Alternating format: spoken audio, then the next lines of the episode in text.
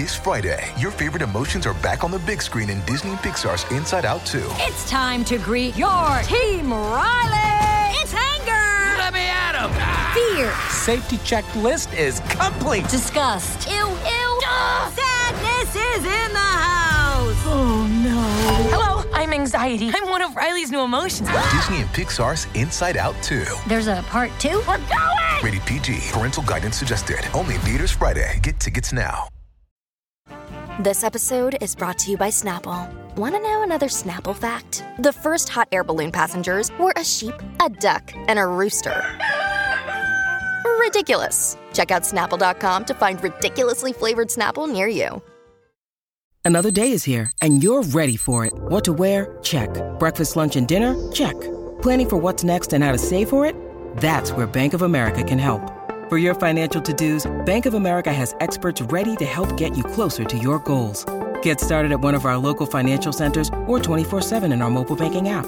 Find a location near you at bankofamerica.com slash talk to us. What would you like the power to do?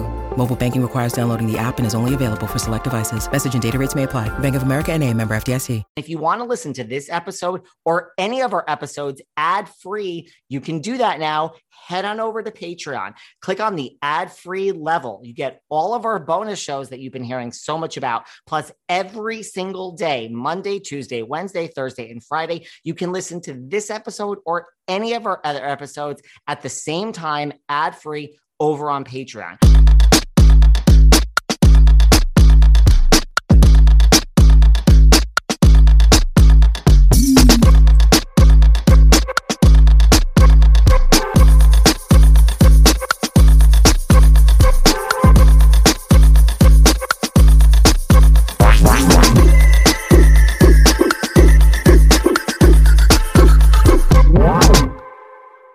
Welcome back to part two of our sit down with Mr. Tom Arnold. And if you haven't heard part one, you got to check it out first. We talk about when Tom met Roseanne, the beginning of their relationship, their marriage, their divorce. Tom reveals a lot of things that, I mean, he's never said before. Yeah, really, we hear all about the whole trajectory of his relationship with Roseanne, but also we hear about Roseanne. Like, what was it like on set with John Goodman and Laurie Metcalf and Sara Gilbert? And I mean, such a talented cast. And what was like, what was that like way back then? And we just talk about it all and kind of get to where we are at now, his current dating life, which we're about to get into. We've got some housewife stuff coming to you guys, but check out part one if you want to hear about the origins of Tom and Roseanne. And now, stay tuned for part two.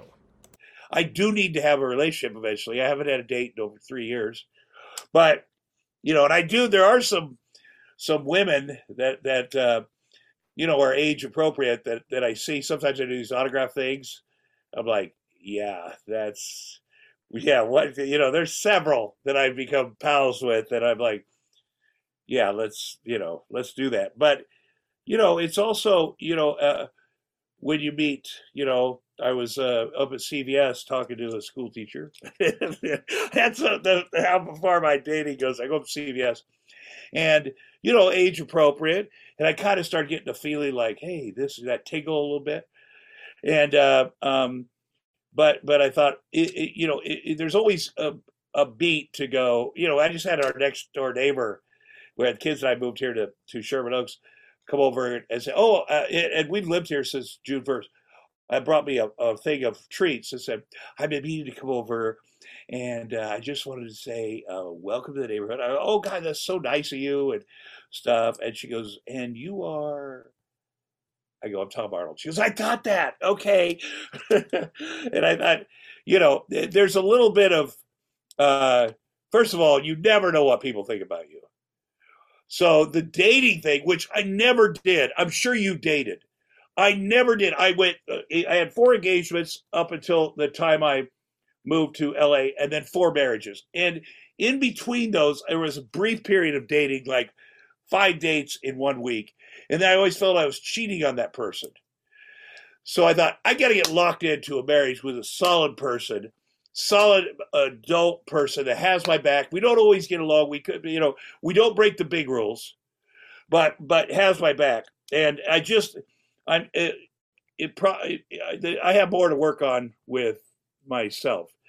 Um, I will say this: I have married uh, I have performed four marriages, uh, uh, all gay marriages, and they're all still married.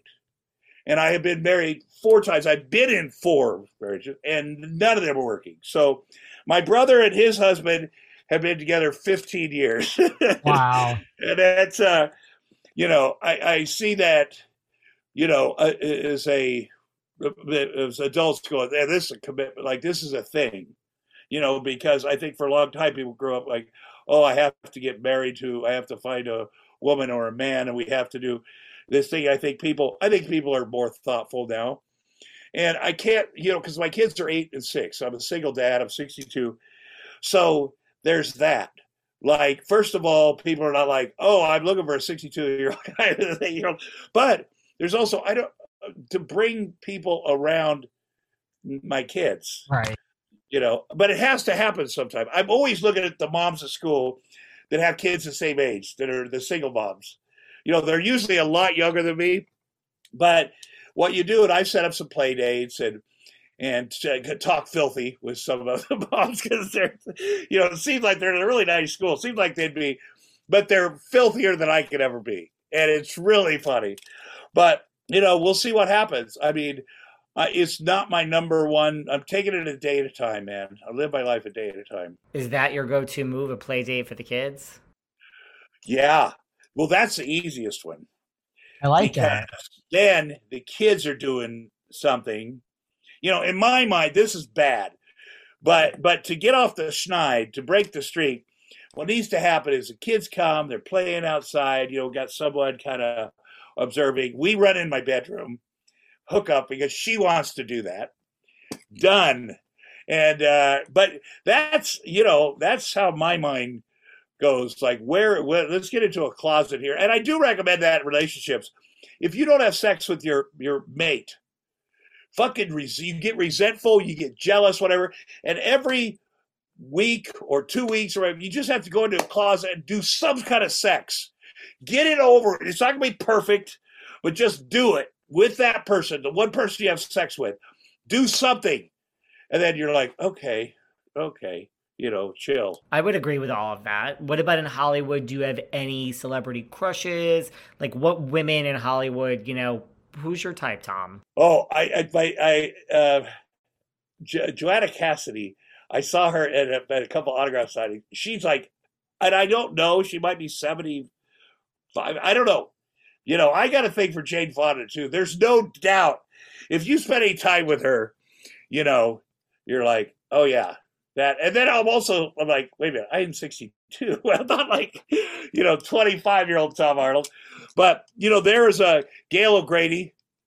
Uh, I like her a lot. You know, she's uh, and she's uh, uh, she's very beautiful, but she's also like uh, you know, like uh, not afraid. Uh, she'll she'll she'll shit talk with you. Um, I think that uh, you know, uh, I think I'm more nervous around, um, you know, because it, it, like you do meet people at these conventions or uh, when you're doing stand up comedy or when you're out of the house that are fans and they're enamored with your they like that you are who you are and that's a and that feels good and then, but I always do this thing well, what is the next thing that happens? Because I know it's going to be more complicated than, you know, and, and, uh, and how do I not look uh, like I'm taking advantage of somebody?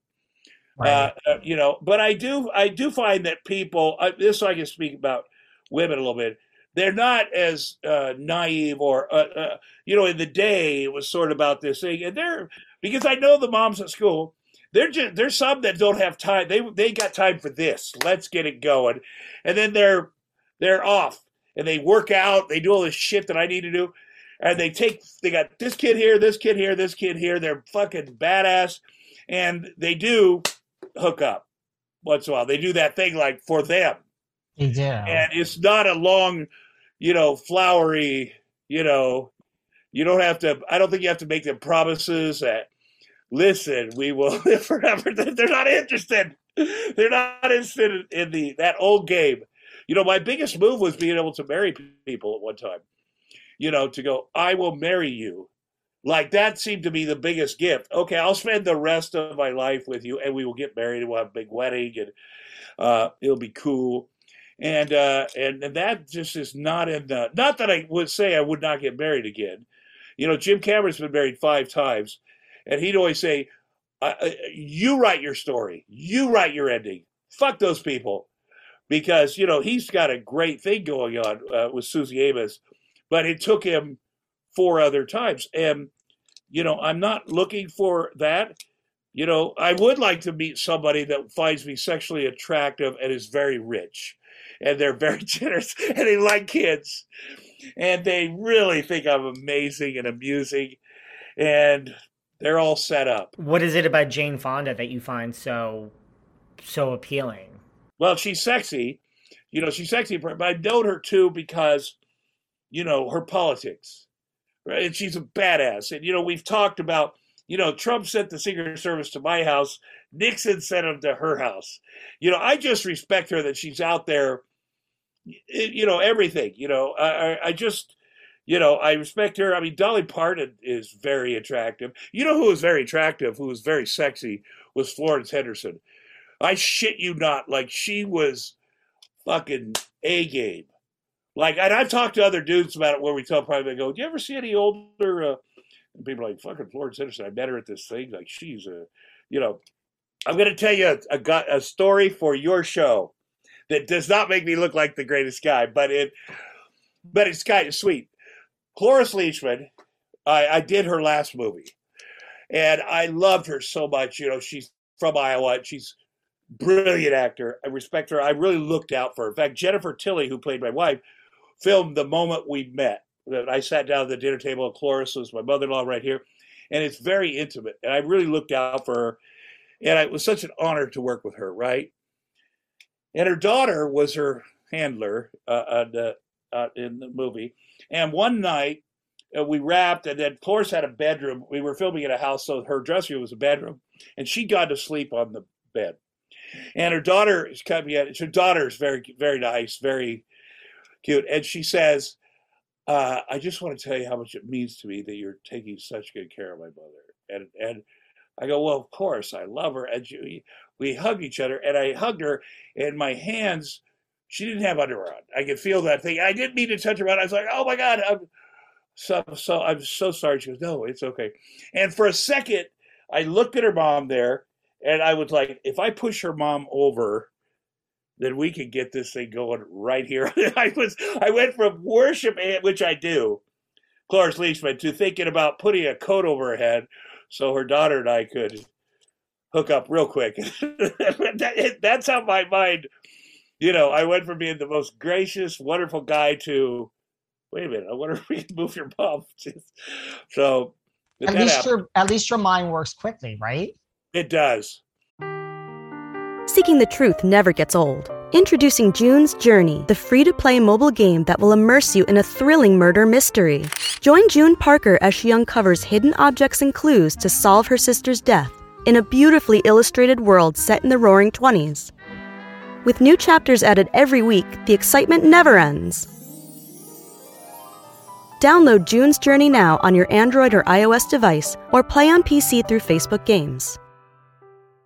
Do you ever ask yourself why are so many dogs suffering with health issues? Well, actress Katherine Heigl, who's helped save over 1,600 dogs through her foundation, says she's seeing more issues with dogs' joints, odors, and health than ever before. And after doing a ton of research, says there's one place we can look to support any dog's health, their food. So she decided to create something she could actually feel good about feeding her dogs, and it's called Superfood Complete. Superfood Complete is the only food I use for the dog in my life, Doherty. Why? Because Doherty's health is so important to me. Doherty is so picky. The apple doesn't fall far from the tree, but he loves this dog food. What do I love best about Superfood Complete? The fact that it's made with over 30 of the healthiest ingredients on the planet. But don't take my word for it. Go to badlandsranch.com slash velvet in order right now to get 50% off your regular priced order with a 90 day money back guarantee. If you want your dog to experience all these incredible things, go to B A D L A N D S ranch.com slash velvet today. If there's one thing you guys know about me from listening to this podcast, it's that I like options and I like simplicity and I like convenience.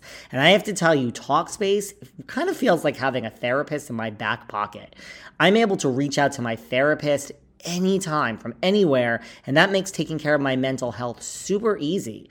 I'm more relaxed when I'm traveling. You know, I'm in the Hamptons all summer, so I mean, I'm on the go. And I just love knowing that if I need to talk to my therapist, I can just send a message from wherever I am, and hey, they respond. Also, I gotta tell you, if you're thinking of therapy, you can sign up for Talkspace and you can actually start therapy the exact same day. Like I said, simplicity and results. It's a fraction of the cost of in person therapy. As a listener of this podcast, you get $100 off your first month with Talkspace. To match with a licensed therapist today, go to Talkspace.com. Make sure to use the code VELVET to get $100 off your first month.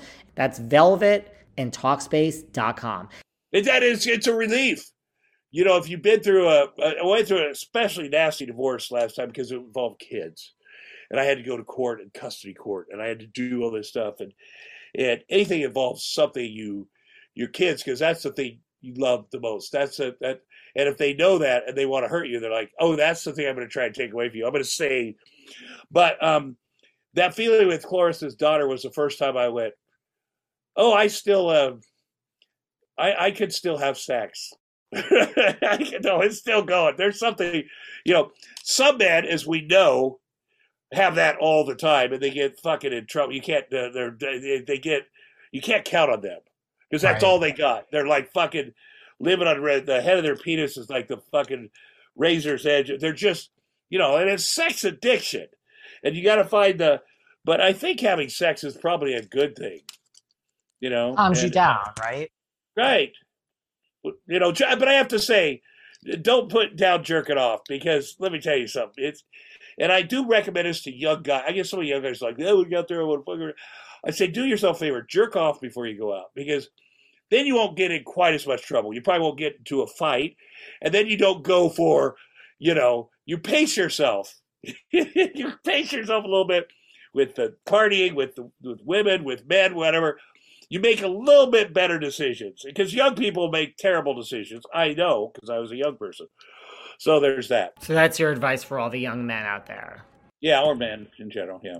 Speaking about, you mentioned politics and Jane Fonda. Talk to me about this whole, you know, listen, when you think Tom Arnold, you think a lot of things. You don't think, you know, breaking the story of like Jerry Fa- Fawley and the pool boy and Michael Cohen. How does this all come about? I mean, I know you were doing your own like anti-Trump Right.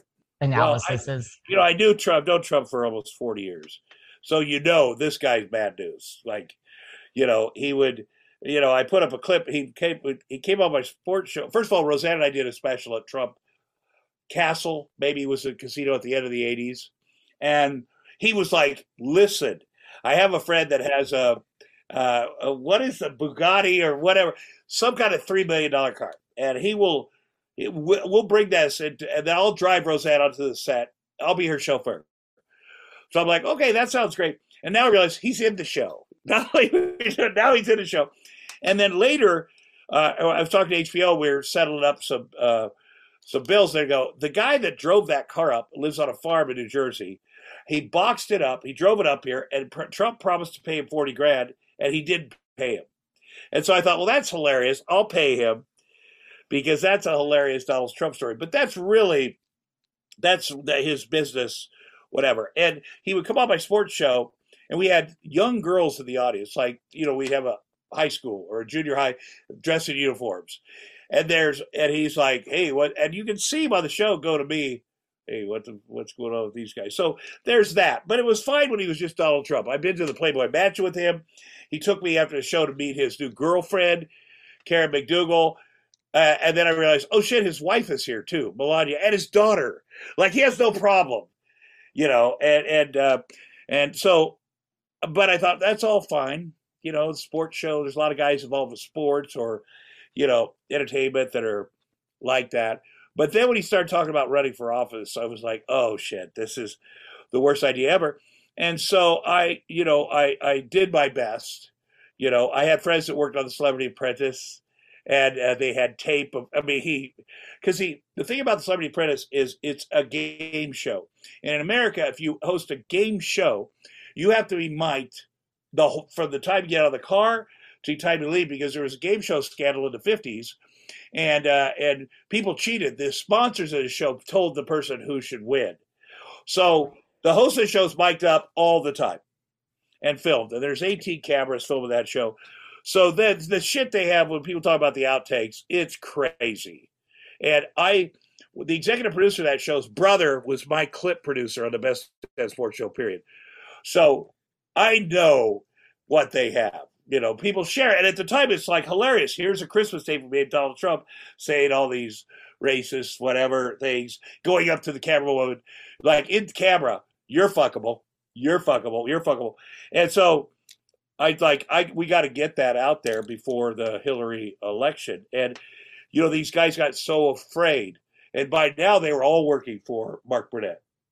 He brought him in, hired him. They run Survivor, but they were you know they were very nervous too about Donald Trump, the worst human being ever. I got a huge fight at Arnold Schwarzenegger's house on the in, in uh, uh, Christmas 2016 after Trump was elected. Mark Burnett was there you know, he comes up and he's like, "Hey, man, I'm not going to give you the you the tape that you want of Trump or Trump. Trump wants him, you want him. I'm not giving him."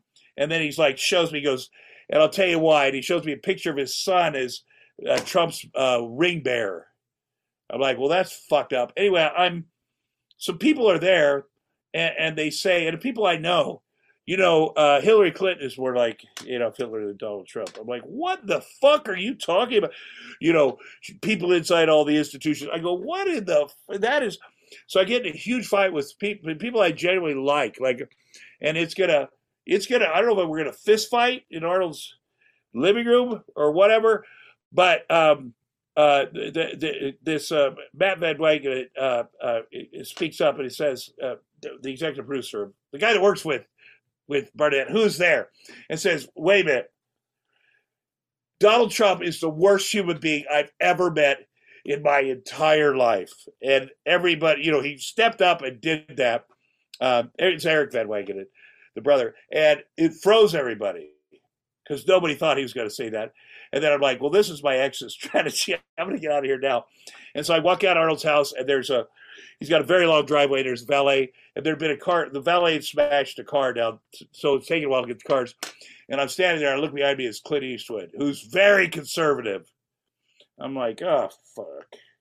And he's like, you know, Tom, Trump is a, a bonehead. He goes, you know, the worst part about being elected mayor, then you got to be mayor, which is his reference of he was a mayor. And so I thought that was pretty cool. I still, no matter what, I love Clint Eastwood. Yeah. So I started, uh, uh, you know, I, uh, Vice got a hold of me and said after a little while, would you do a show? We like your social media. Would you do a show? We'll give you cameras. You go where do whatever you want about Trump. We'll we'll analyze each of these tape things, and that's how I got to know Michael Cohen, obviously. and when I first met Michael Cohen, people were like, I did a selfie with him in uh, June of uh, 2018 because I went to I stayed at the Regency where I knew he was living, and I was getting ready to leave. There's a Rolling Stone reporter following me around, and the crew already started heading back to L.A. And uh, and he walks. I go. He go. We're sitting there, me and a, the the reporter having a drink in the front of the uh, downstairs the Regency, and he's like, "It's too bad you didn't run into Michael Cohen." I go, "Yeah, whatever." And then I go, "Oh fuck, there he is, right there." He's coming in the door. So I jump up and get uh, Michael Cohen comes to the door, and I'm like, I don't know how this could go. It might go shitty. We might be fucking or and it went very well. He's like, "Oh, Tom, very nice to meet you. I know." And then the reporter uh, took a picture of us, which I posted, and, and people went crazy. But the the right wing people said that's bullshit. He just did a selfie. He doesn't know Michael Cohen. Well, I did know Michael Cohen, and I made a lot of tapes with Michael Cohen, and I supported him in prison. I talked, I had a cell phone with him in prison. I had two cell phones, you know, because he was cooperating, and his cooperation, you will see even more payoff now because the things that he went to prison for, the evaluate the evaluating his property higher than it was worth to get loans from the bank are the same thing that the Trumps did. So what goes around comes around. He's certainly been helpful with documents and stuff, but he got out of prison, and uh, I, would always wondered, uh, you know, there's several things like uh, this. You know, this before he went to prison. I I want to know about Jerry Falwell Jr. I was like, something does add up that you know, Michael had a the did this thing because by now I'd gotten to know the pool boy and then other pool boys, and I was putting it together, and uh, um, I knew that Michael Cohen had fixed the thing for them in 2015, where there was a bunch of pictures that got out of Falwell's, and uh, and by the way, they were it was you know people like when it when, when he got busted over this Falwell said oh it was a boudoir picture that becky took for me. She let me tell you becky had jizz all over her and it wasn't his jizz. And uh and but and he is in uh, people were dying that they wanted jerry falwell to do to get caught doing a homosexual act. That was the whole thing.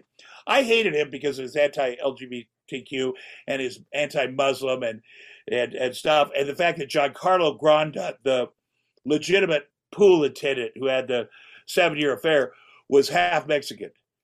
I mean, yeah. just uh, hypocrisy. And, and, you know, it was, uh, but, and all the lies and, and, oh, we didn't do, and, and Jerry Falwell. So I, I recorded Michael Cohen. We talked about a lot of things, but that was one of the things. And I waited a little bit until the day he went into prison because I always felt like he kind of likes the Falwells, Michael Cohen. He sounds like a broken, broken hearted because they didn't, you know, he went to their kids. Uh, I guess it's called a christening when you're uh, Christian and you have the baby, and he bought them a gift from uh, Chanel, and they haven't called him at all since he got arrested, and so he was broken hearted. So I was like, this relationship could come back on, and it turns out it did. But the day he went into prison, I, I hooked up with uh, uh, uh, the New York Times and Washington Post and uh, Reuters, the guy of Reuters, and gave him the tapes of him explaining the deal he did to get Trump uh, to get Falwell to support Trump, and the fact that he still had a picture. Like, well, I got rid of all the pictures of the deal. Oh, I still have one, by the way, and it is terrible. And so I flew to New York immediately to see what all he had, and and but I said that changed our politics because Jerry Falwell Jr. was not going to support Donald Trump, and, yeah. and then he did and, and because Michael Cohen reminded, remember that deal I fixed with you and your wife and the pool boy? Well, now I'm asking if I still have one of the pictures, by the way, and I'm asking a favor. And so if Jerry Falwell hadn't supported Trump, you know, Jerry Falwell's so full of shit. But then the other evangelicals, that gave them cover to go for Trump, which makes zero sense. But so I got to know Giancarlo Granda, who's a really good dude, man. And he was a dude that's like 20 and he's working out over there at the Fontainebleau and and this couple comes in and they're really working them. Yeah, it wouldn't take much. When I was twenty, I'd have been all in. They're like, "Here's some money. Come to the hotel." I'd been like, "Yeah," and I want you to have sex with my wife. I'm just to sit in the corner and jerk off. Okay. Uh, yeah, it, it, it seemed a little weird, but I'm fucking uh, give me some drinks. I'm in. And so they developed this seven year relationship, and and you know, uh, Jerry didn't just sit in the corner. I mean, Jerry, all of a sudden Jeremy beside them, and then he worked his way over. And then, uh, then uh, uh, uh, Giancarlo was brave enough. I got to know him. I mean, his family was under so much pressure because, first of all, his family were Christians. They're like, "Oh my God, you're friends with Jerry Falwell at Beckyville? That's like being friends with Jesus." So to turn that around and go, "Okay, here's the real story." In fact, Jerry's threatening to blackmail me because he has a tape of me having sex with Becky Falwell. He's threatening to send that to my girlfriend. And I have text messages from Jerry threatening him, hey, when you're in prison, don't bend over to pick up the soap. Like threatening, threatening, threatening this kid. And this guy never asked for money. It's sandal season, and that's something I used to wait all year for. But now with the new Croc style sandals, I embrace those feel good summer vibes all year long. And you can too. I love Crocs' new getaway sandals. With their new feel free technology, they're so light and soft, it feels like you don't have shoes on at all. It's like walking on clouds. They're Brooklyn sandals. They're so stylish and sophisticated. They have a classic style and a modern simplicity. And let's not forget their new Miami sandals. They're an elevated silhouette and they have a slight lift, which I love. So thanks to Crocs, these aren't just sandals for a single season. You can wear them year round. And that's what I love best about Crocs because being this comfortable transcends a single season or a single vacation or even a single moment. It's a mindset. Thank you, Crocs. And right now, you get 20% off your next purchase at crocs.com. Just use the code SANDALS20 at checkout. That's sandals20 at crocs.com for 20% off your purchase. Do you remember Tuesday, September 20th, 2016? Because we do. Because it's the day This Is Us premiered after more than 70 million of you watched our trailer and made our show go viral. I'm Mandy Moore. I am Chris Sullivan. And I am Sterling Brown. We are your hosts of That Was Us, a rewatch podcast starting May 14th. Listen to our episodes wherever you get your podcasts, and you'll be able to watch our episodes on the That Was Us YouTube channel. Look, Bumble knows you're exhausted by dating. All the must not take yourself too seriously and 6 1 since that matters. And what do I even say other than hey? well, that's why they're introducing an all new Bumble with exciting features to make compatibility easier, starting the chat better, and dating safer. They've changed, so you don't have to. Download the new Bumble now. That's the thing. One of the other pool boys got a million dollar settlement for them, but this guy never did. What he wanted was the business they bought together in Miami, the uh, gay youth hostels, I call it. It's a youth hostel, but it's you know, um, you know, it's for everybody. It, there's a lot of sex in it there, and uh, and and so he wanted to get out of that business deal. He owns 24.9 percent of that business deal, which is he wanted to be in real estate. They're like, what? hey, how would you like? First night they met him, how would you? What are your dreams? He goes, well, I think I'd like to be in real estate and be in a position to give back. He goes, the way you give back is you make a lot of money first. We got a deal for you.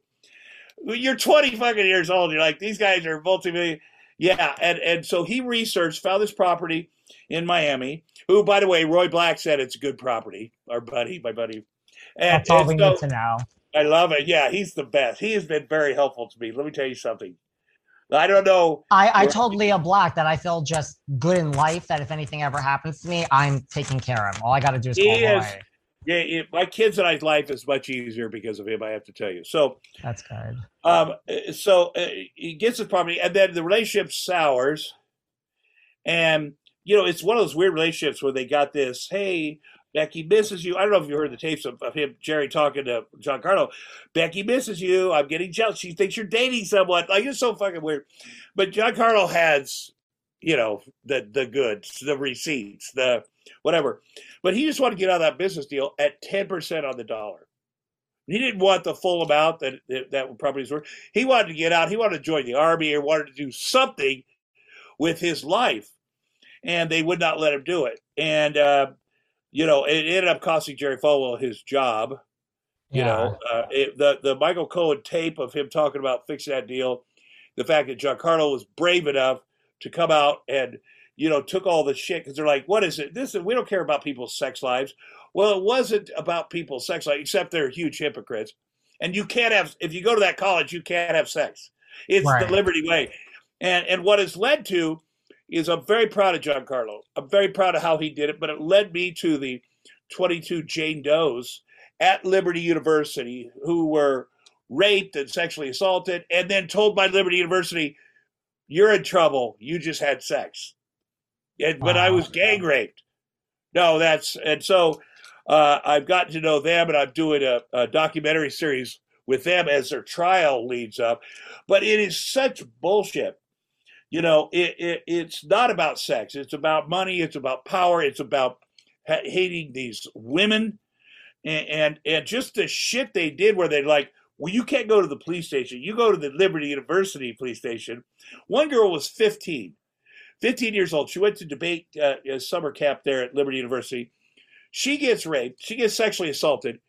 They take her down to the police station for 15 hours. They don't let her go to the hospital. They have her debate coach come and take pictures of her injuries, of her uh, sexual assault injuries. 15 years old. And the parent, because they're like, well, they're at Liberty University. It's the safest university in, in America. It's a Christian. It has to be okay. It's not the safest university. They just don't report this shit. And Jerry Falwell is a big part of that because all he wanted was the money and the power. And I'm so grateful to be a part of taking him down. You know, it all goes back to Trump. It all goes back to the his enablers. And and I look forward to the January 6th committee uh, uh, taking Trump. Get, I, I look forward to Trump. People are like, he has to go to prison. I go, I just want the truth out. I would like him to go to jail. I think he is going to. But um, I look forward to the rest of the truth. You like And, uh, couldn't make this stuff up if you tried. No, no.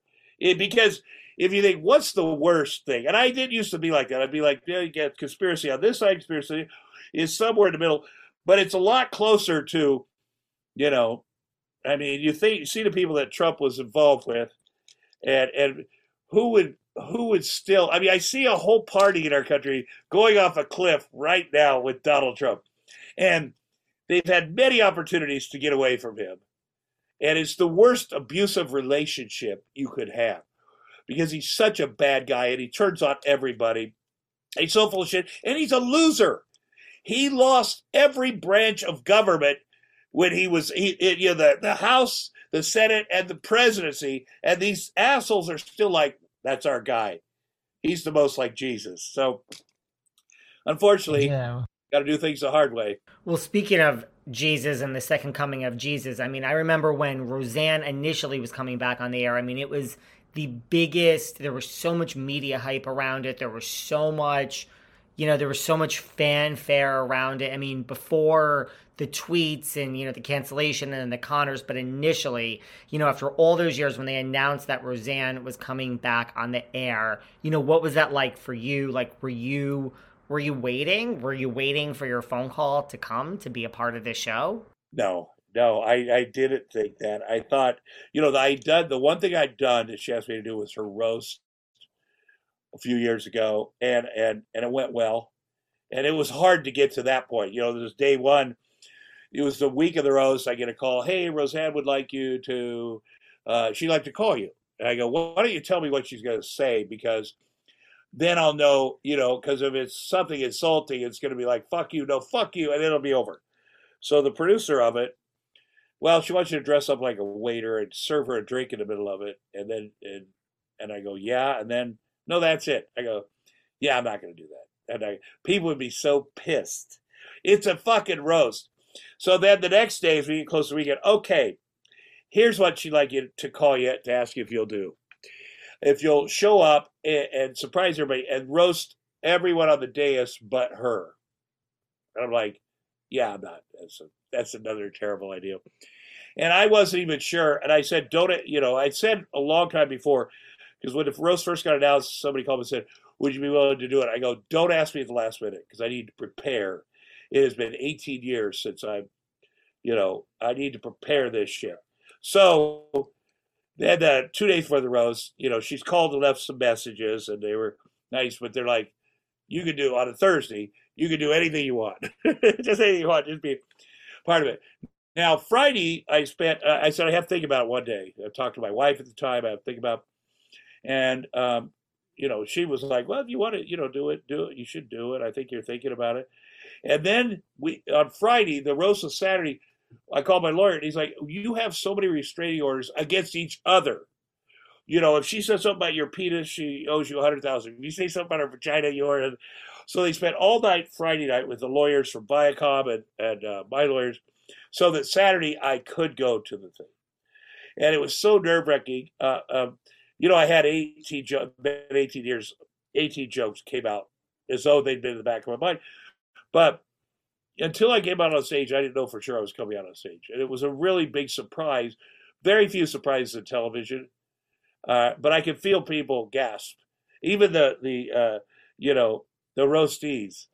It was stunning. And it went well. And I, I, I hadn't seen if people hugged her before that because I wasn't watching what happened before. it's kind of hidden in this room. So I don't know. I get done. I kind of look at her like, okay, I'm gonna. It kind of gave her a uh, this, and and then I went backstage. And then she stopped the show, came backstage. We and she they said, I we want to take a picture of you guys. She said, thanks for doing that. That really meant a lot, and and uh, that's a good way to bury the hatchet. And then the photographer runs around. Can we take a picture? And she's like, Oh, I got to go to the restroom first. And I thought, if she's gonna go to the restroom instead of taking a picture of me, she didn't want to take a picture of me. I'm getting out of here. So I left. And and my wife at the time, uh, when I was telling her about, it, she's like, "Well, what do you think? She's not going to take a picture with you until she, her ex husband, until she looks in the mirror and sees that it, she's all together." And I was like, "Oh, you think that's true? I thought you no." So, but that to me was the perfect ending. Uh, you know, I wanted, I did it. I wanted to get out of there before it went sideways, and so I heard that the the uh, Connors were coming back. I know Sara Gilbert was instrumental in that and uh, um, and that was the first time I found out Roseanne's politics. she was a Donald Trump because she hated him when we were together, you know, and uh, and she was the first feminist I'd ever met. Like she was so different than everyone in Iowa. Uh, you know, the the women I grew up with. I grew up with some great women, but you know, Roseanne was very thoughtful and liberal, and uh, you know, so and I love that about her. You know, so when I hear that the show's coming back, and then I hear that she is a Trump fan. Uh, it all happened at the same time as my show's coming out, anti-Trump fan. I didn't think I'd be a part of the show. It would be smart if they had me part of the show. Like it would be smart for them to have me uh, do her roast. You know, I mean, I got paid to do it, and I got a private jet to fly me to Nashville for. But still, but it, it would be very smart of them. But but I, I know that her hatred. It, I just knew it was going to happen. But I did for the Hollywood Reporter review the pilot like thoughtfully reviewed the pilot, and I liked it. You know, obviously, I'm attached to the original show. I wrote that. I, I was on it. Uh, it, You know, it was better in my, but this was very good. This is as good as you could do, and they had some good writers and, and Whitney Cummings and uh, Wanda Sykes and and uh, Bruce Helford is very good. He's from the old days, so I thought this show would be very very good. And uh, but I had a bad feeling right away because she hadn't shut down her social media. And I kind of did a deep dive into her social media, and it was so racist and so conspiracy. Um, so as the show started going on, she tweeted, she started tweeting stuff, and, and her daughter Jennifer reached out to me, my my old stepdaughter, and said, "Hey, what can we do about this?" And you know what I would have done about it if I if her show would have been on the line, and she she always said she wanted to quit the original Roseanne show. I'm quitting today. I'm quitting. I'm goddamn it. But I knew that if she ever did, she would be devastated. So I had to, here's the reasons you got to go to work. Here's the, you know, kick my car stereo in, do whatever you want. But this uh, just, and it became a real chore to get her to go to work. And it became that, that, that hurts the relationship too when you're in that kind of a, yeah. But uh, but because it, uh, there was one time when she said I'm quitting, I go let's go up to Tom Werner's office to and and she goes, "Give me, I don't get respect here. Give me one reason I should stay on this show." And he goes, "I will give you one hundred million good reasons." Seriously, like that's fucking real deal.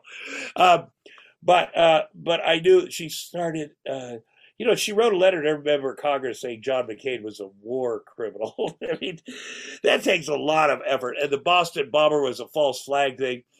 And so you know, her daughter, her kids were getting very concerned. And here's here's what I would have, and I suggest this a couple times. I sent a picture of a of a phone that goes to a different server before it goes up. If you're gonna, if someone wants to tweet some, I said, tell her Donald Trump doesn't do his own tweets.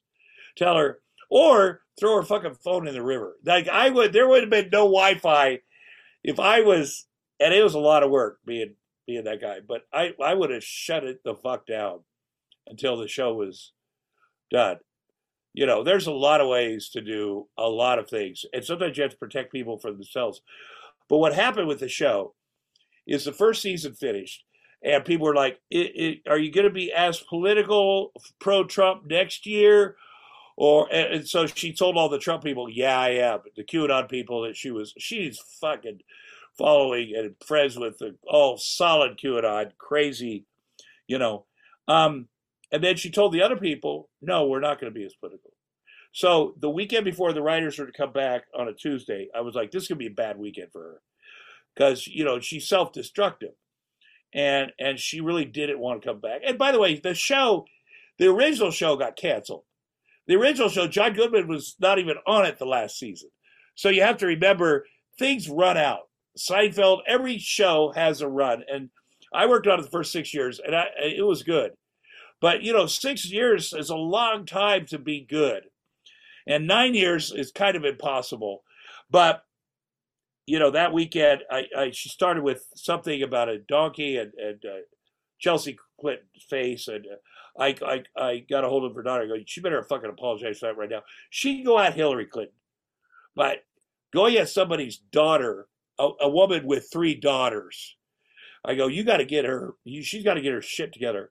And then by Sunday, she did the very racist thing. But if you see everything leading up to it, um, and I'm I'm proud that Disney immediately Bob Iger, Bob Iger who did it, who just I think retired. Bob Iger used to come to our house and stand at the bottom of her bed to get her to go to work, and you know, uh, sometimes she had a facelift, sometimes, but he that's how he started his career. Wow, you know, and he's a really good man. He is a solid good human being. And he ran Disney and he just said, We're not doing this. And, uh, you know, my thing at the time was every little uh, black kid uh, has heard this monkey bullshit growing up. You know, I'm Jewish. I've heard, you know, and you know how fucking mean kids are. And I didn't have a mother, so you imagine.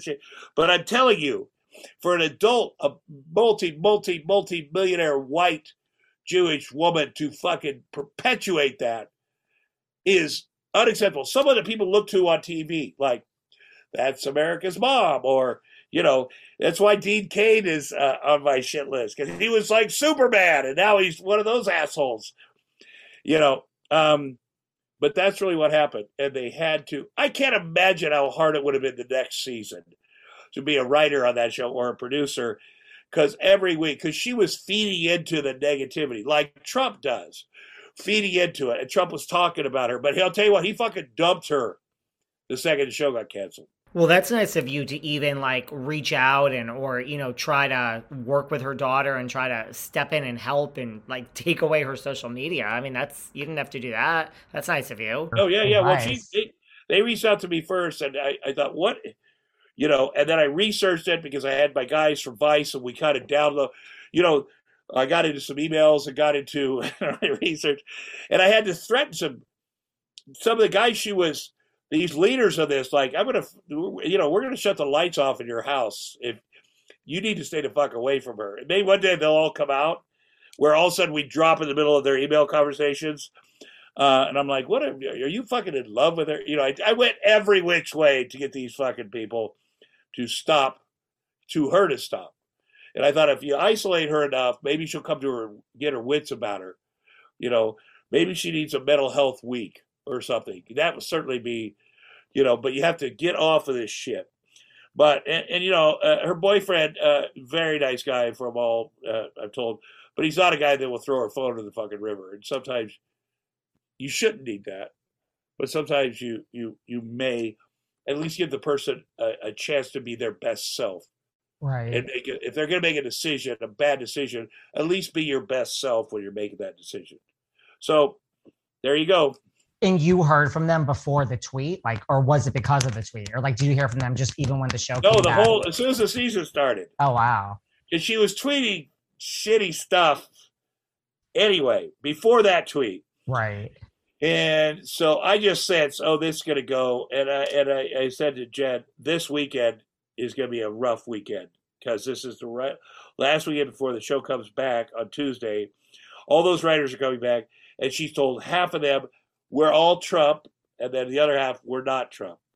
And she told all these fans, and that pressure, you know, she's going to do something really fucking stupid this weekend. So she did and you feel total closure you know you talk about the roast and you were going to take this picture and then she said i'll be right back and she went in the bathroom like you know and your wife said well didn't you know she went in the bathroom to fix herself up she wasn't like trying to avoid you or running away from you you know even though you left you know, you never really kind of found out. I mean, you guys could have talked, had a conversation. Like, you know, do you ever wonder what if, or I mean, do you do you, you still feel closure with Roseanne? I felt bad about that. Yeah, it made me uh, um, it made me happy that she wasn't blowing me off, and I'm like, well, if I see her again, we'll, you know. But I did see her again, and the next I really heard from her, people liked the roast a lot. People are touched by it.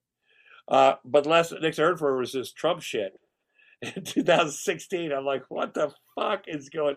So, and then the show coming on, and of course I would have gone on the show, and of course we could have done something like we did with the rose, and of course I would have. I, my character could have come back to the show, and it still could. But you know, I'm in a nomad. So eh, one thing she did, though, that ABC allowed her to do is, as I was promoting my show and my, I had a comedy special out, she said, "I, I, Tom kept me on Good Morning America. Can't, can't be on any, just randomly." And they honored that. If you want me to promote this show, I will. But here's the condition: Tom Arnold can't be promoting, you know, whatever he wants to promote. And they did it's shitty, but they did honor that. But that's part of the business, you know. That's how shit goes. So I don't care. Uh, but but to, for have that resentment, you know, um, I, I, and I also think that when life's shitty, that you always want to blame somebody. Uh, you blame someone. Oh, how can I be in this marriage? Oh, it's all him. He's a Svengali. He's a he's a, a master manipulator. But then the next time you, you get a divorce, you got to blame that guy and you had to blame the guy before me, that which you know, and then who are you going to blame after that? And then who, you know, so, uh, you know, I mean, I, I, it was uh, one of my four marriages.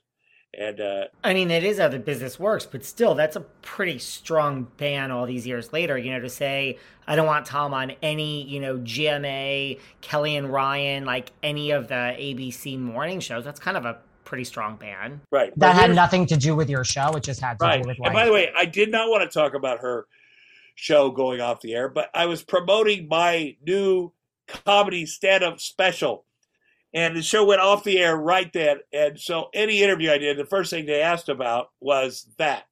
And people were like, why do you keep talking about Roseanne? I was like, but I did think it was important as a voice, as as we are, voices in this country, to call out overt racism.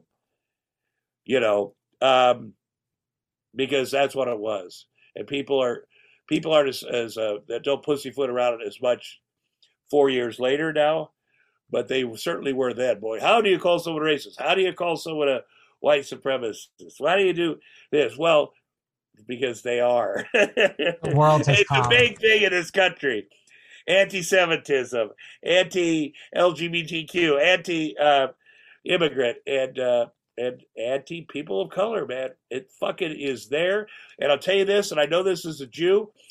You better stand up with each other because they're fucking going after us next.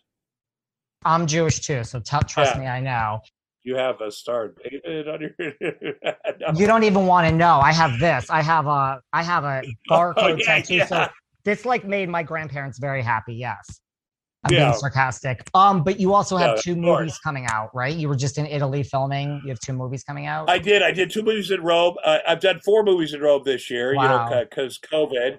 I did one in the UK. The one in the UK is uh, called The Abomination. I play Doctor Frankenstein. It's a modern day Frankenstein with a really cool director and a really cool cast, and I'm excited about that. Then I did two holiday movies in uh, in Rome, which I'm so grateful to have to work. You know, and I've done four over there in the last year, and uh, with a great crew and a great fun director. And Billy Baldwin did the the last three with me, and uh, Michael Madsen did the first one, and then uh, he couldn't fly for the next one because his ex-wife garnished his passport, which sounds like something that would happen to me. And I love Michael Madsen, I love Billy Baldwin, and so yeah, there, there's and the the Cloris Leachman one, High Holiday, came out last month with uh, Jennifer Tilly, and uh, what a great cast. And uh, there was the the Madsen and I one came out, but there's always something. I did a movie with Machine Gun Kelly this summer, which is very fun. Uh, and and you know, I need to keep working. Again, I have four ex-wives. I people are like, "Do you worry about getting old?" I can't wait till the day I turn 65 because then I don't have to pay alimony anymore. That's uh, I'm gonna be so I'll be able to buy a house. You know, my kids are it's it's a little over two years away, but I'm looking forward to that day. And yet you're still open to be married again. So that shows you have such a Yeah. positive attitude. Well, I'm open to, you know, the possibility. You know, uh, Can't we get Lea Black on this? I mean, she she hooked me up with you. Like. I was gonna say, Lea's the one to make this happen here. Yeah.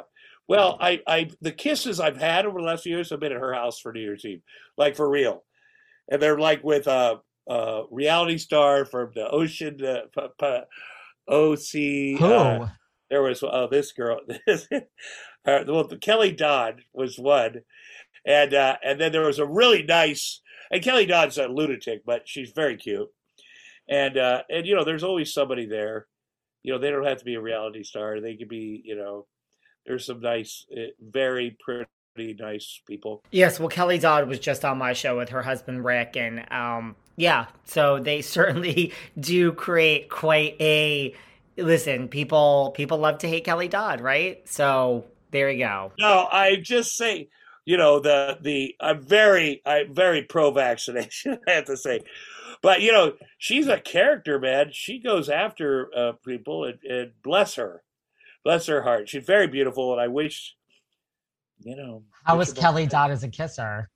Very good, very good. You know, it'd been a, it was at twelve midnight, and I was very grateful, and my kids were grateful because I I posted it, and my kids were so happy that I got to kiss my daughter, who's six, has never seen had never seen a woman kiss me, and so you know I kiss her a lot, uh, but it was like you know they they're not like yeah get uh, get that woman to move in here. Uh, I'm sure they would love her because she's sort of the same age, but but uh, they're like, oh, dad's. I can't. I had a long time before. Well, this is really important. Your dad has to get out there again because I'm you know with these guys all the time, like all the time. And I said, you know, I'm gonna go to a party tonight. I'm gonna kiss a woman. I, I don't know who it's gonna be, but I just need to. And uh, you know, it was very important to me. I always have a soft spot for that. There. And it was just a kiss with Kelly, nothing else.